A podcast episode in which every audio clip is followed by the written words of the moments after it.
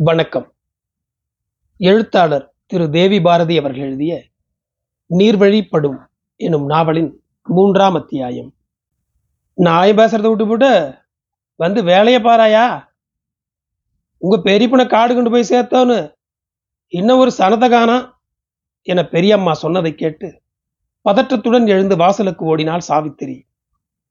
பெரியம்மா அதை சொல்லிக் கொண்டிருந்த போதே ஊர் எல்லையில் பெண்களின் ஒப்பாரி சத்தம் கேட்கத் தொடங்கியிருந்தது. யாரென தெரிந்து கொள்ளும் ஆவலுடன் எழுந்து தெருவை பார்த்தபோது நடுத்தர வயதை கடந்து கொண்டிருந்த இரு பெண்களும் முதிய பெண்மணி ஒருத்தியும் இன்னும் பதின் பருவத்தை தாண்டியிராத இளம்பெண் ஒருத்தியும் ஆண்கள் இருவரும் என ஐந்தாறு பேர் கொண்ட குழு ஒன்று தெருமுனையில் தென்பட்டது. பெண்கள் சேலை முந்தானையால் முக்காடிட்டிருந்தார்கள்.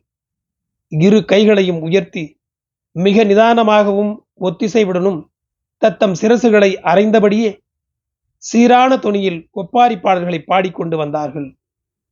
மாமாவை காடு கொண்டு போய் சேர்ப்பதற்காக வந்த உறவினர்களின் வரிசையில் முதலாம் அவர்களான அந்த பெண்களின் ஒப்பாரி பாடல்களை கேட்டு உடையம்பாளையத்தின் சொற்ப எண்ணிக்கையிலான பெண்களும் முதியவர்களும் சிறுவர் சிறுமியரும் தத்தம் வீடுகளை விட்டு வெளியே வந்து தெருக்களில் கூடினார்கள். அவர்களுடைய வருகையும் ஒப்பாரியும் தான் மாமாவின் மரணம் குறித்த முதல் அதிகாரப்பூர்வமான அறிவிப்பாக இருக்க முடியும் என தோன்றியது. குட்டிச்சுவராக தென்பட்ட மண் சுவர்களையுடைய கூரை ஒன்றிலிருந்து தன் ஊன்றுகோலை பற்றியபடி வந்து சேர்ந்த உடையம்பாளையத்தின் வயதான பெண்மணி ஒருவர் தன் பூஞ்சை படர்ந்த கண்களை இடுக்கிக் கொண்டு அவர்களை பீதியுடன் பார்த்தாள். தார் சேர்த்து போனதே? நம்ம காரணாக்கம்? என தன் பொக்கை வாயை அசைத்து அருகில் நின்ற நடுத்தர வயதுக்காரர் ஒருவரை கேட்டுக்கொண்டிருந்ததையும் காராந்தே காராந்தே அவன் போய் சேர்ந்து ரொம்ப நேரமாச்சே என அந்த நடுத்தர வயதுக்காரர் அவருக்கு பதிலளித்துக் கொண்டிருந்ததையும் பார்த்தேன்.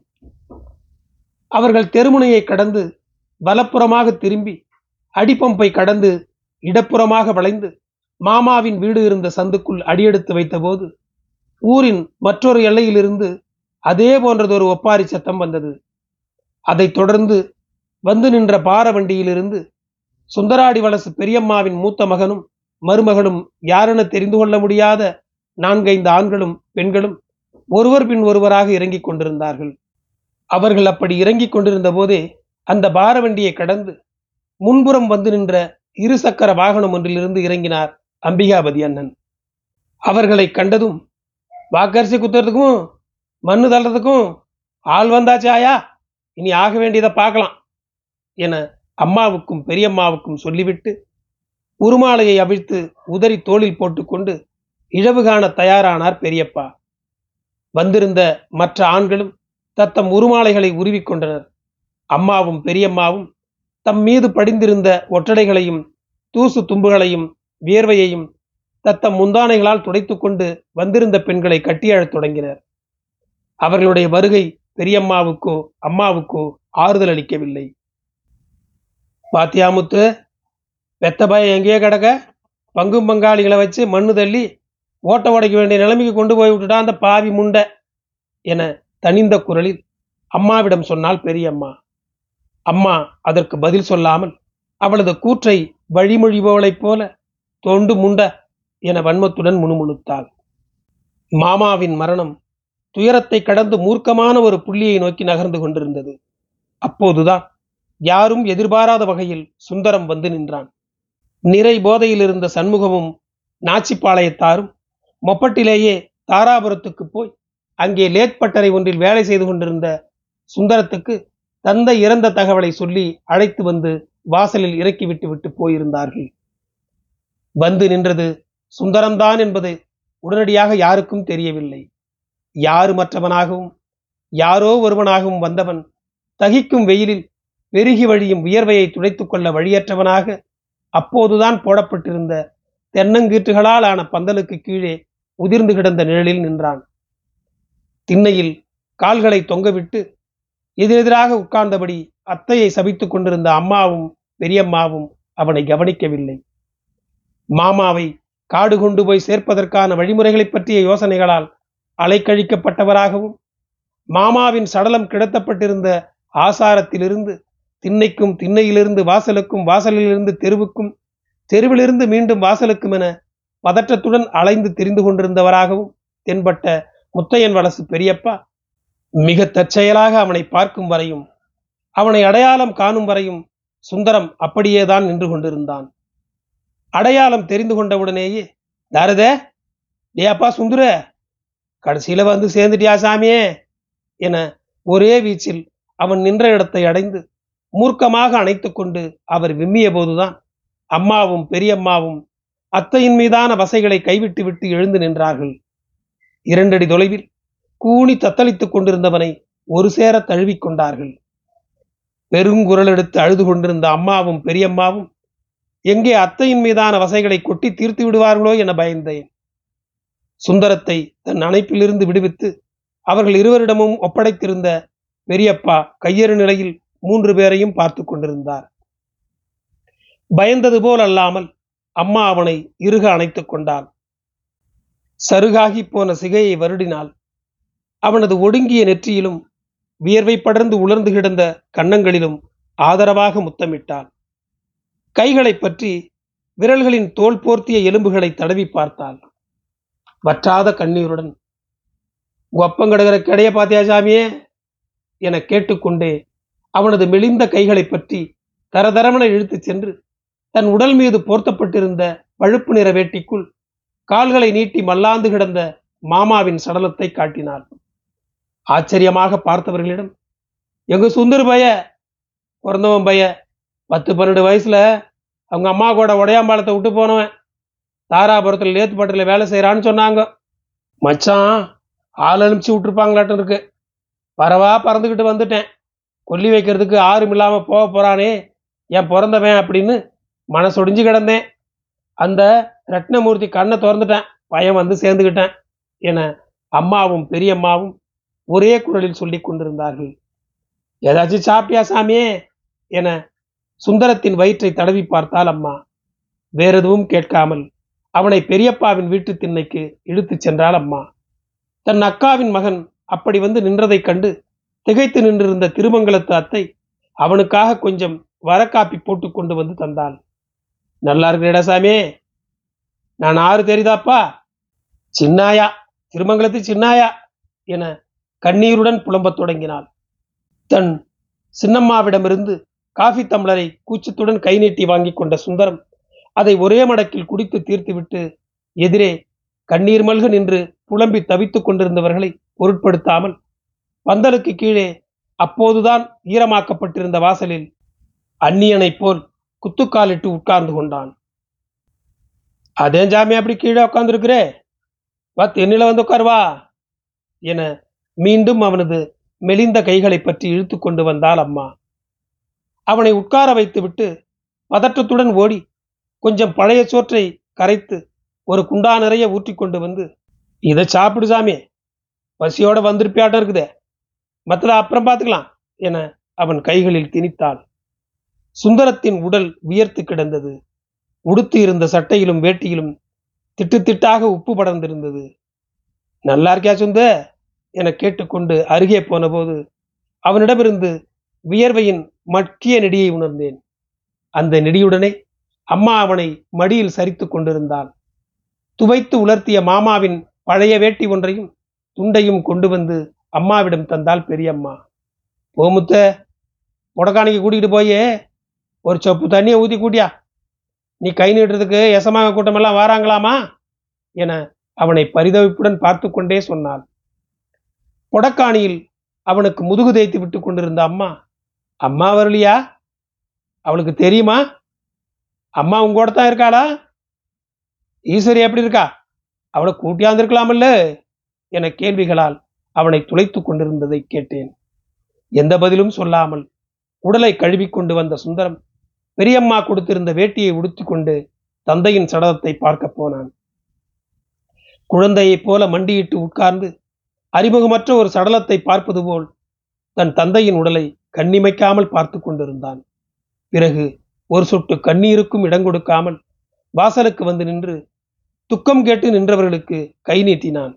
ஊர்க்காரர்களில் சிலர் வந்து அவனிடமும் முத்தையன் வலசு பெரியப்பாவிடமும் சுந்தராடி வலசு பெரியம்மாவின் மகன்களிடமும் சாராயனடியுடன் நின்று கொண்டிருந்த நாச்சிப்பாளையத்தாரிடமும் சண்முகத்திடமும் நாய்க்கன் வலசு அப்புச்சியிடமும் கை நீட்டி விட்டு போனார்கள். பெண்கள் அவனை கட்டி அணைத்துக்கொண்டு ஒப்பாரி பாடல்களை பாடினார்கள். ரங்கபாளையத்தில் இருந்து வந்திருந்த எழுபத்தைந்து வயதை கடந்திருந்த மாமாவின் சின்னம்மா முறையுள்ள மூதாட்டி தனது சுருங்கிய தேகத்தை வெகு சிரமப்பட்டு அசைந்து கொண்டு அருகே வந்து கண்கள் நிறைய சுந்தரத்தை பார்த்து கொண்டிருந்தாள். வெவ்வேறு திசைகளிலிருந்து வந்து சேர்ந்திருந்த வெவ்வேறு வயதுள்ள ஆண்களும் பெண்களும் குழந்தைகளும் ஆச்சரியம் தாளாதவர்களாய் அவனை பார்த்து கொண்டு நின்றார்கள். எல்லோரும் சுந்தரத்தை அப்படி பார்த்து கொண்டு நின்றபோதுதான் உடையாம்பாளையத்தின் பண்ணையக்காரர்கள் ஒரு குழுவாக அங்கு வந்து சேர்ந்தார்கள்.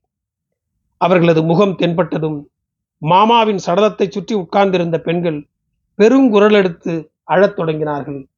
அப்போதுதான் அம்மாவும் பாடத் தொடங்கி இருந்தாள் திண்ணையில் கால்களை மடித்து உட்கார்ந்தபடி குன்னடையா கவுண்டன் கதையில் அண்ணன்மார்களின் சடலங்களை பார்த்து தங்கா புலம்பி எழும் பாடல்களை தன் அண்ணனுக்காக பாடத் தொடங்கியிருந்தாள் அம்மா. துயரம் ததும்பும் அந்த பாடல் வரிகளை தொடக்கத்திலிருந்து முடிவு வரை பாடிவிட வேண்டுமென தீர்மானித்திருந்தவளைப் போல ஒவ்வொன்றாக பாடிக்கொண்டிருந்தாள். அண்ணன்மார்களின் துக்க நிகழ்வுகளில் ஆம்பராந்து கரைப்பெண்கள் வழக்கமாக பாடும் ஒப்பாரியே அது. அதற்காகவே பாட்டுக்காரர்களிடமிருந்து அதை கற்று வைத்திருந்தார்கள் அம்மாவும் எங்கள் பெரியம்மாவும் உடையம்பாளையத்தின் மற்ற பெண்களும் ஒவ்வொரு வருடமும் உடையம்பாளையத்துக்கு பாட்டு படிப்பதற்காக வந்து சென்ற உடுமலைப்பேட்டை லிங்கனாவிடமிருந்து அவர்கள் அவற்றை கற்றுக்கொண்டிருந்தார்கள். ஊர் ஊராக சுற்றி ஆம்பராந்துக்கரை வாசிகளுக்கு அண்ணன்மார் கதையையும் நல்லதங்கால் கதையையும் காத்தவராய சுவாமி கதையையும் சொல்லித் தந்திருந்தான் அவன். லிங்கநாவிதனின் பாடல்களைக் கொண்டே அவர்கள் இழவு வீடுகளில் அழக் கற்றுக்கொண்டிருந்தார்கள் கதையில் அந்த கட்டம் வரும்போது பெண்கள் கண்ணீர் விட்டு அழத் தொடங்கி விடுவார்கள். பெருகி வரும் அவர்களது கண்ணீரை தன் கலையின் வெற்றியாக கொண்டாடி கொண்டிருந்தான் லிங்கநாவிதன். எதிரே தன் பாடல்களை ரசித்துக் கொண்டிருக்கும் பெண்களில் யாராவது கண்ணீர் வடிக்காமலும் துயரத்தில் மூழ்காமலும் சிதறி போகாமலும் இருப்பதைக் கண்டால் நாவிதன் பதற்றமடைந்து விடுவான். அப்போது அவன் தன் உடுக்கையை சரணடைவான். அதனிடம் முறையிடுவான். ததும்பும் கண்ணீரை துடைத்துக் கொள்ளாமல் கண்களை இறுக மூடிக்கொண்டு மூர்க்கமாக அதை இசைக்கத் தொடங்கி விடுவான் லிங்கநாவிதனின் உடுக்கைக்கு ஆம்பராந்து கரைவாசிகளோடு நேர் நின்று பேசும் சக்தி இருந்தது. துக்க நிகழ்வுகளுக்கு போகும்போது பாடுவதற்காகவென்றே ஆம்பராந்து கரைப்பெண்கள் அவற்றை மனப்பாடம் செய்து வைத்துக் கொண்டார்கள். அவன் ஓய்வாக இருந்த பகல் பொழுதுகளில் தங்கள் வீடுகளுக்கு அழைத்து தவச தானியங்களும் முறுக்கும் சீடையும் கச்சாயமும் ஒப்பிட்டும் தந்து தங்கா தன் அண்ணன்மார்களின் சடலங்களை தேடி பாடுகளத்துக்கு போகும்போது புலம்பி எழும் அந்த பாடல்களை பாடிக்காட்டச் சொல்வார்கள். பதினெட்டு நாட்கள் அவர்களோடு இருந்துவிட்டு நாவிதன் விடைபெற்று கொண்டு போன பிறகு அவற்றை சொல்லி பார்த்து கொள்வார்கள். காடு கழனிகளில் வேலை செய்யும் போதும் களங்களில் கூடி கடலக்காய் துளிக்கும் போதும் எள்ளு புடைக்கும் போதும் கொட்டக்காய் எடுக்கும் போதும் களை எடுக்கும் போதும் நாற்று நடும் போதும் அறுப்பறுக்கும் போதும் பொது செக்குகளில் சோளம் குத்தும் போதும் ராகி நெரிக்கும் போதும் லிங்கநாவிதன் தங்களுக்கு சொல்லி தந்துவிட்டு போன துயரம் ததும்பும் அந்த பாடல்களை பாடி பயிற்சி எடுத்துக் கொண்டார்கள். ஆறு ஏழு பேர் ஒரு குழுவாக இணைந்து யாராவது ஒரு பண்ணையாரின் வீட்டுக்கு வாசலில் கால்களை நீட்டி உட்கார்ந்து கொண்டு ஒவ்வொருவரும் மற்றவர்களுக்கு சொல்லி பார்த்து கொண்டார்கள். எப்போதாவது ஏதாவது ஒரு துக்க வீட்டுக்கு போகும்போது அவற்றை துல்லியமாக பாடினார்கள் ஆம்பராந்து கரை பெண்கள். ஊர் எல்லையை மிதித்த மறுகணம் எல்லோரும் ஒன்று போல முந்தானையை இழுத்து தலையில் போட்டு முக்காடிட்டுக் கொள்வார்கள். இரு கைகளையும் உயர்த்தி ஒரே சீராக உச்சந்தலையில் அறைந்து பாடிக்கொண்டே துக்க வீட்டை அடைவார்கள். துக்கத்தை கடந்த இசையாக அவை ஒழித்து கொண்டிருக்கும். நேர்த்தியாகவும் உணர்ச்சிகரமாகவும் பாடத் தெரிந்த பெண்களுக்கு துக்க வீடுகளில் தனிப்பட்ட மதிப்பு இருந்தது.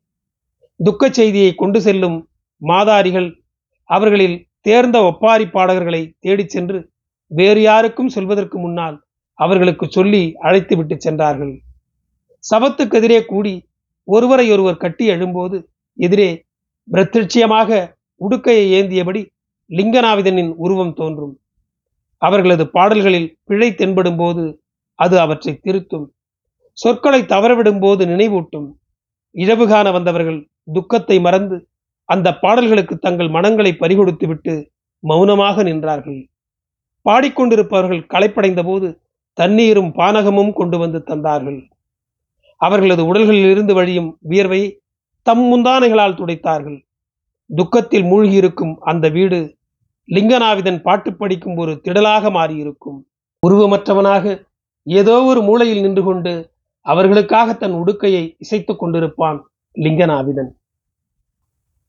ஒரு நாள் அவர்களுடைய லிங்கநாவிதன் செத்து போனது பற்றிய தகவல் வெகு தொலைவில் இருந்து உடையாம்பாளையத்துக்கு வந்து சேர்ந்திருந்தது. இது ஒரு செய்தி தெரியுமா உங்களுக்கு? நம்ம லிங்கநாசம் செத்து போயிட்டானாமா? தாராபுரத்து தெக்க எழுகா மனசுலயே எங்கேயோ பாட்டு பாடிக்கிட்டே போனவன் அங்கேயே செத்து போயிட்டானாமா? பாடிக்கிட்டு இருக்கவே போய் செத்து போயிட்டானாமா?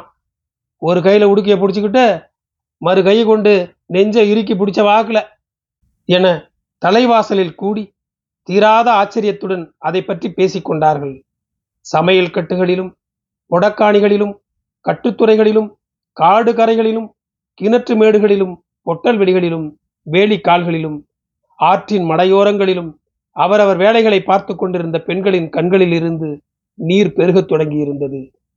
தம் கைகளில் இருந்த அகப்பை சட்டிகளையும் கொத்து மண்வெட்டிகளையும் சல்லை கத்திகளையும் கம்பரக்கத்தி கருக்கரிவாள்களையும் அப்படி அப்படியே போட்டுவிட்டு மேய்ந்து கொண்டிருந்த ஆடு மாடு கன்றுகளை இழுத்து ஒன்றுக்கு இரண்டாக முளக்குச்சிகளில் கட்டி வைத்துவிட்டு தலைவாசலுக்கு ஓடினார்கள்.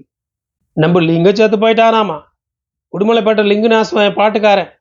பாடிக்கிட்டு இருக்கவே உசுறு போயிருச்சான் என ஒவ்வொருவரும் மற்ற ஒவ்வொருவருக்கும் சொல்லத் தொடங்கினார்கள். தங்கள் லிங்கநாவிதனுக்காக பெருங்குரல் எடுத்து அழத் தொடங்கியிருந்த உடையம்பாளையத்தின் யாரோ ஒரு பெண்ணுடன் மற்ற எல்லா பெண்களும் சேர்ந்து தங்காவின் புலம்பலை சீரான துணியில் பாடத் தொடங்கினார்கள்.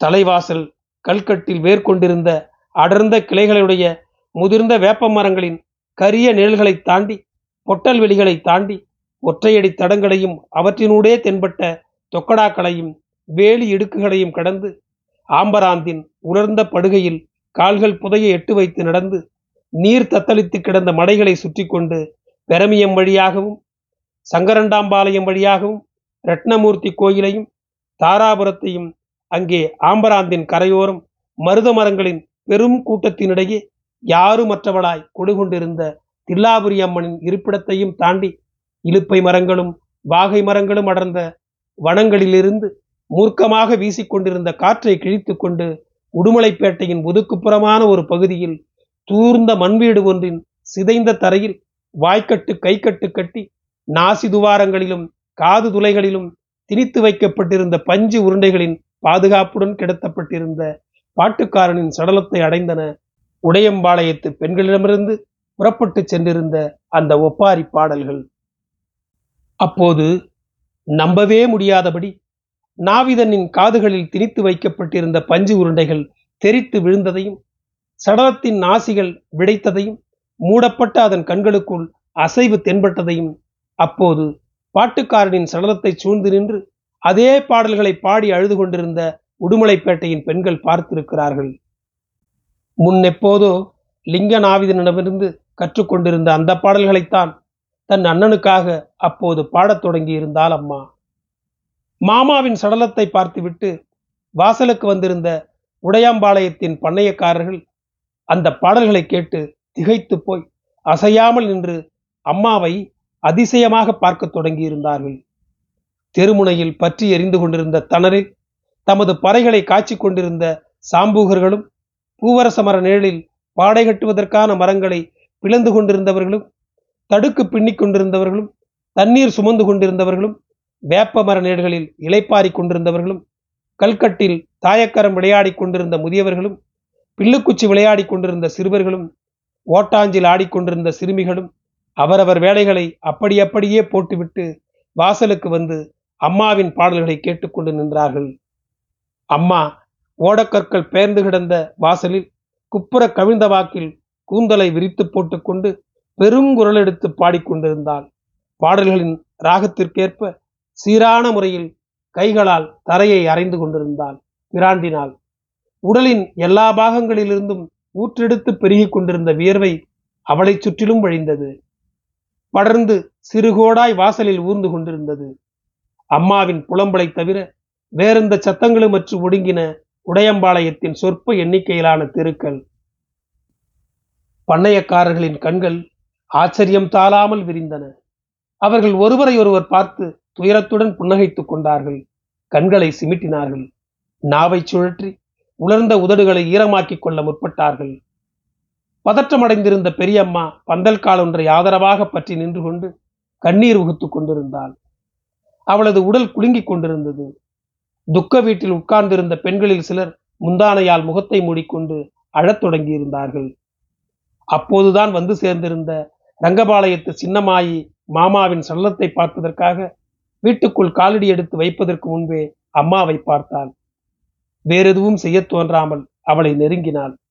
உடல் குலுங்க அரட்டி கொண்டிருந்த அம்மாவின் தோள்களை ஆதரவாக பற்றியபடி போது உடுமுத்த போது உடு போது உடுமுத்த என திரும்ப திரும்ப சொல்லிக் கொண்டிருந்தாள் அந்த மூதாட்டி. வெற்று மேனியுடன் வாசலில் நின்று வந்தவர்களுக்கு கை நீட்டி கொண்டிருந்த சுந்தரம் எவ்வித உணர்ச்சியும் மற்றவனாய் அம்மாவை பார்த்து கொண்டிருந்தான். அம்மா அருள் கொண்டவளைப் போல தென்பட்டாள். அம்மாவின் குரல் கம்மியது வறண்டது. அதை கவனித்த திருமங்கலத்து அத்தை ஒரு செம்பு தண்ணீரை கொண்டு வந்து அம்மாவிடம் கொடுத்தாள் ஒன்றரை படி கொள்ளளவு கொண்ட பெரிய பித்தளை செம்பு. அம்மா அதை வாங்கி ஒரே மூச்சில் குடித்து தீர்த்தாள். மீந்ததை உச்சியில் சரித்து கொண்டாள். அதை பார்த்து கொண்டிருந்த சாவித்திரி தன் பொறுப்பை உணர்ந்தவளாக புடக்காணியை நோக்கி வேகமாக ஓடினாள். நீர் நிரம்பிய குடமொன்றை எடுத்துக்கொண்டு அதே வேகத்தில் திரும்பி வந்தாள். அவளிடமிருந்து குடத்தை பெற்றுக்கொண்ட அவளது தமக்கையான நாச்சிப்பாளையத்துக்காரி அம்மாவின் தலையில் நீரை சரித்தாள்.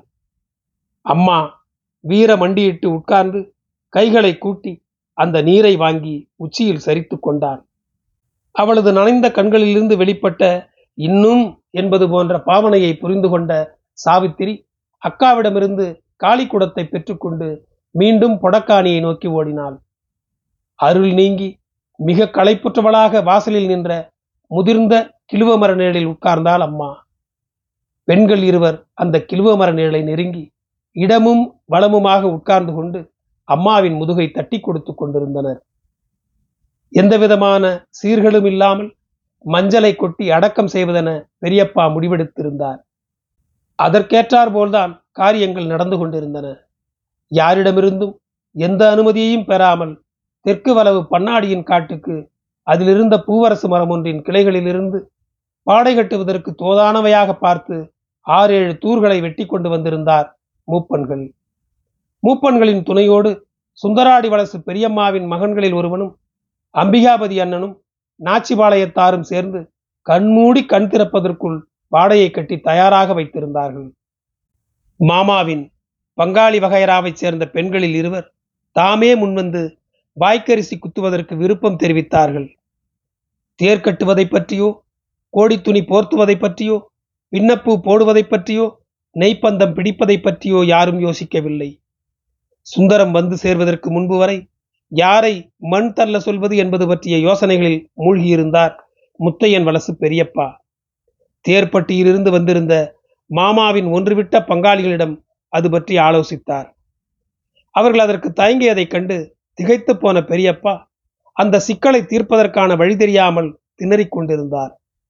கொல்லி வைக்க ஆளில்லாமல் போனது பெரியம்மாவையும் அம்மாவையும் விட பெரியப்பாவையே அதிகம் பாதித்திருந்தது. அம்மா தொடர்ந்து அத்தையை சபித்துக் கொண்டிருந்தாள். ஆபாசமான வார்த்தைகளால் தூற்றினாள். சுந்தரம் வந்து அந்த சிக்கலை தீர்த்தி வைத்தது யாருமே எதிர்பார்க்காத நிகழ்வு. பிறகு எவ்வளவு சீக்கிரம் முடியுமோ அவ்வளவு சீக்கிரம் மாமாவை காடு கொண்டு போய் சேர்த்து விட வேண்டும் என எல்லோருமே அவசரப்பட்டு கொண்டிருந்தார்கள். திருமங்கலத்து அத்தையின் மேற்பார்வையில் இருபது முப்பது பேருக்கான சாப்பாடு மண்ணுடையார் வீட்டு வாசலில் தயாராகி கொண்டிருந்தது. காரியம் செய்த மகனுக்கு ஒரு வேட்டி துண்டு எடுப்பதற்கான பணத்தை அம்மா பெரியப்பாவிடம் கொடுத்தார்.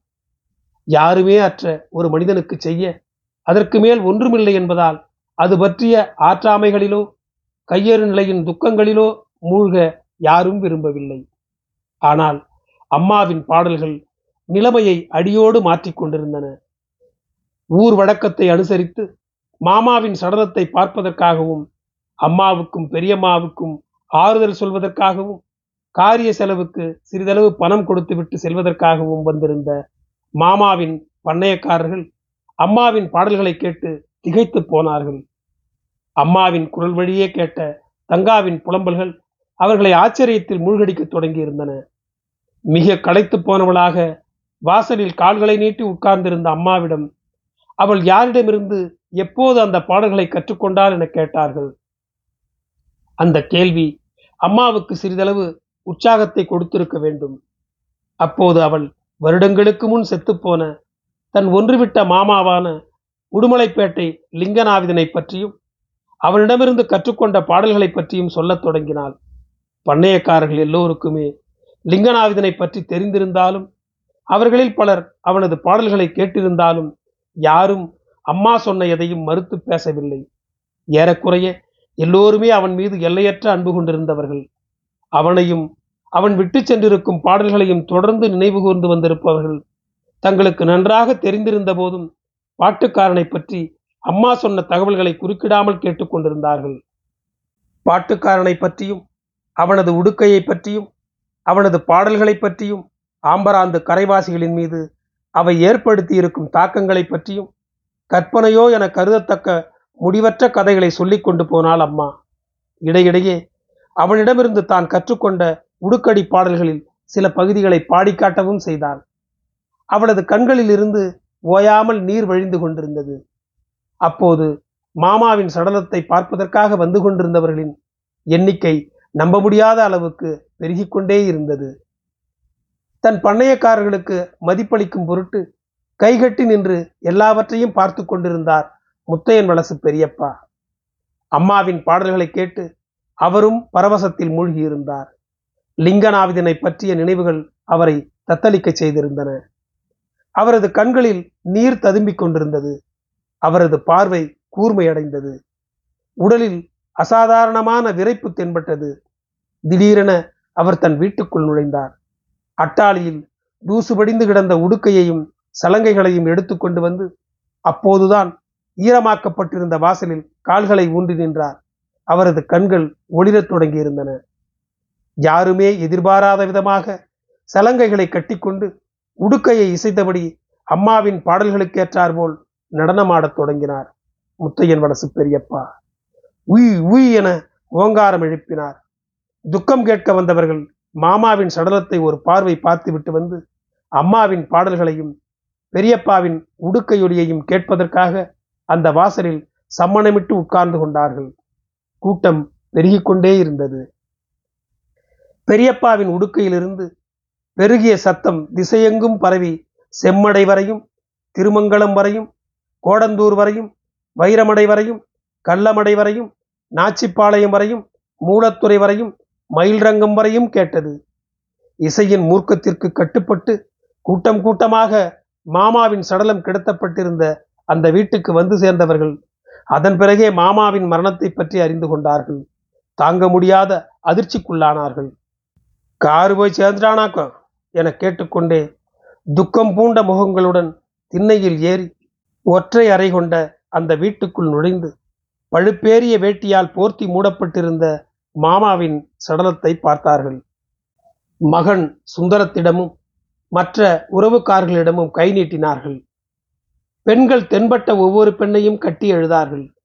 யாரோ சிலர் எங்கிருந்தோ கொண்டு வந்திருந்த செண்டுமல்லி காக்கட்டான் செவ்வந்திப்பூ குவியல்களை மாமாவின் சடலத்தின் மீது இறைத்தார்கள். திரண்டு வந்த கூட்டத்தை பார்த்த தெக்குவளவு பண்ணாடி தன் பண்டாரத்தை அழைத்து வந்திருக்கும் ஒவ்வொருவருக்கும் காஃபி போட்டு கொடுக்க சொல்லி உத்தரவிட்டார். வந்திருப்பவர்கள் யாரும் சாப்பிடாமல் போகக்கூடாது என கேட்டுக்கொண்டவர் தேவையான அரிசி பருப்பு எண்ணெய் காய்கறிகளை வாங்கி வரச் சொல்லி வெள்ளக்கோவிலுக்கு ஆட்களை அனுப்பினார். பண்ணாடியின் கைவிடப்பட்ட மாட்டுக் கொட்டகையை சுத்தம் செய்து இரண்டு மூன்று அண்டாக்களில் அங்கே சோறு தயாராகி கொண்டிருந்தது. காலில் சலங்கையுடன் நின்ற பெரியப்பாவை அழைத்து மாமாவை காடு கொண்டு போய் சேர்ப்பதற்காக செய்யப்பட்டிருக்கும் ஏற்பாடுகளை பற்றி கேட்டார்கள். உடையம்பாளையத்தின் பண்ணையக்காரர்கள். எந்தவித சீரும் இல்லாமல் வெறுமனே மஞ்சளை கொட்டி மாமாவின் சடலத்தை காடு கொண்டு போய் சேர்ப்பதுதான் தங்களது திட்டம் என பெரியப்பா சொன்னதை கேட்ட பண்ணாடி கடும் கோபம் கொண்டார். கூறுகட்டவனே பொழையா நாசவனே என தொடர்ந்து வசைமாறி பொழிந்து கொண்டிருந்தவர்.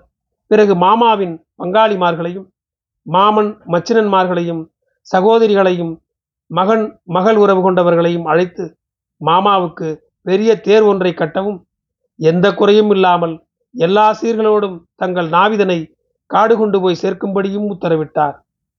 செலவை பற்றி எல்லாம் ஒருத்தரும் கவலைப்பட்டுட்டு இருக்காதீங்களா எல்லாத்தையும் நாங்க பார்த்துக்கிறோம். அது எங்க முறைதான பின்ன? என்றார். இப்படி யாருமே அற்றதாக கிடந்த மாமாவின் சடலத்தை காடு கொண்டு போய் சேர்க்கும் சடங்குகள் பெரும் கொண்டாட்டமாக மாறியிருந்தன. தங்கள் பறைகளுடன் வந்த சாம்புகர்கள் தம் காலத்தில் வேறு யாருக்கும் இசைத்திராத அபூர்வமான இசைக்கோவைகளை தங்கள் பறைகளிலிருந்து எழுப்பினார்கள். எவ்வளவு சீக்கிரம் முடியுமோ அவ்வளவு சீக்கிரம் மாமாவின் சடலத்தை காடு கொண்டு போய் சேர்த்துவிட்டு வந்து விடுவது என்னும் பெரியப்பாவின் திட்டத்தை தோல்வியடைய செய்து அன்றைய பகல் பொழுது முழுவதையும் இரவையும் கடந்து மறுநாள் மெட்ராஸிலிருந்து எங்கள் சின்னம்மா வந்து சேரும் வரையும் அதற்கு பிறகும் அந்த வீட்டில் கிடத்தப்பட்டிருந்தது காரு மாமாவின் சடலம். பெண்கள் ஒவ்வொருவரும் தமக்கு தெரிந்த இழவு பாடல்களை மாமாவுக்காக பாடிவிட்டு போனார்கள். மறுநாள் காலை ரயில் மூலம் மெட்ராஸிலிருந்து ஈரோடு வந்து ஈரோட்டிலிருந்து பேருந்து மூலம் வெள்ளக்கோயிலை அடைந்து அங்கிருந்து வாடகை கார் ஒன்றை பிடித்து கொண்டு வந்து சேர்ந்தால் மெட்ராஸ் சின்னம்மா. மாமாவின் சடலத்தையும் சூழ்ந்திருந்த பூக்களையும் மலைபோல் குவிந்திருந்த மாலைகளையும் தயாராக நின்ற தேரையும் சூழ்ந்திருந்த கூட்டத்தையும் பார்த்து அவள் வியந்து போனாள். வெகு காலத்துக்கு பிறகு தன் அண்ணன் மகனை கண்ட சின்னம்மா பெரிதும் உணர்ச்சி வசப்பட்டவளாக அவனை கட்டிக்கொண்டு நெடுநேரம் வரை அழுது கொண்டிருந்தாள். நெய்யரப்பு தேய்த்து சடலத்தை குளிப்பாட்டி கோடி போர்த்தி வாய்க்கரிசி வைத்து நெய்ப்பந்தம் பிடித்து பின்னப்பூக்களை தூவி கொட்டு முழக்குகளுடன் மாமாவின் சடலத்தை தேரில் ஏற்றிய போது மழை பெரும் மழை அதை பொருட்படுத்தாமல் தேர் நகர்ந்தது. புண்ணியம் செய்தவர்களுக்கு பூவுண்டு நீருண்டு என கூட்டத்திலிருந்து யாரோ முணுமுணுத்ததை கேட்டு ஆமா புண்ணியம் செஞ்சவன் என் பிறந்தவன் என்றாள் அம்மா. நன்றி தொடரும். என் குரல் உங்களை பின்தொடர ஃபாலோ பட்டனை அழுத்துங்கள். உங்களுக்கு மீண்டும் நன்றி.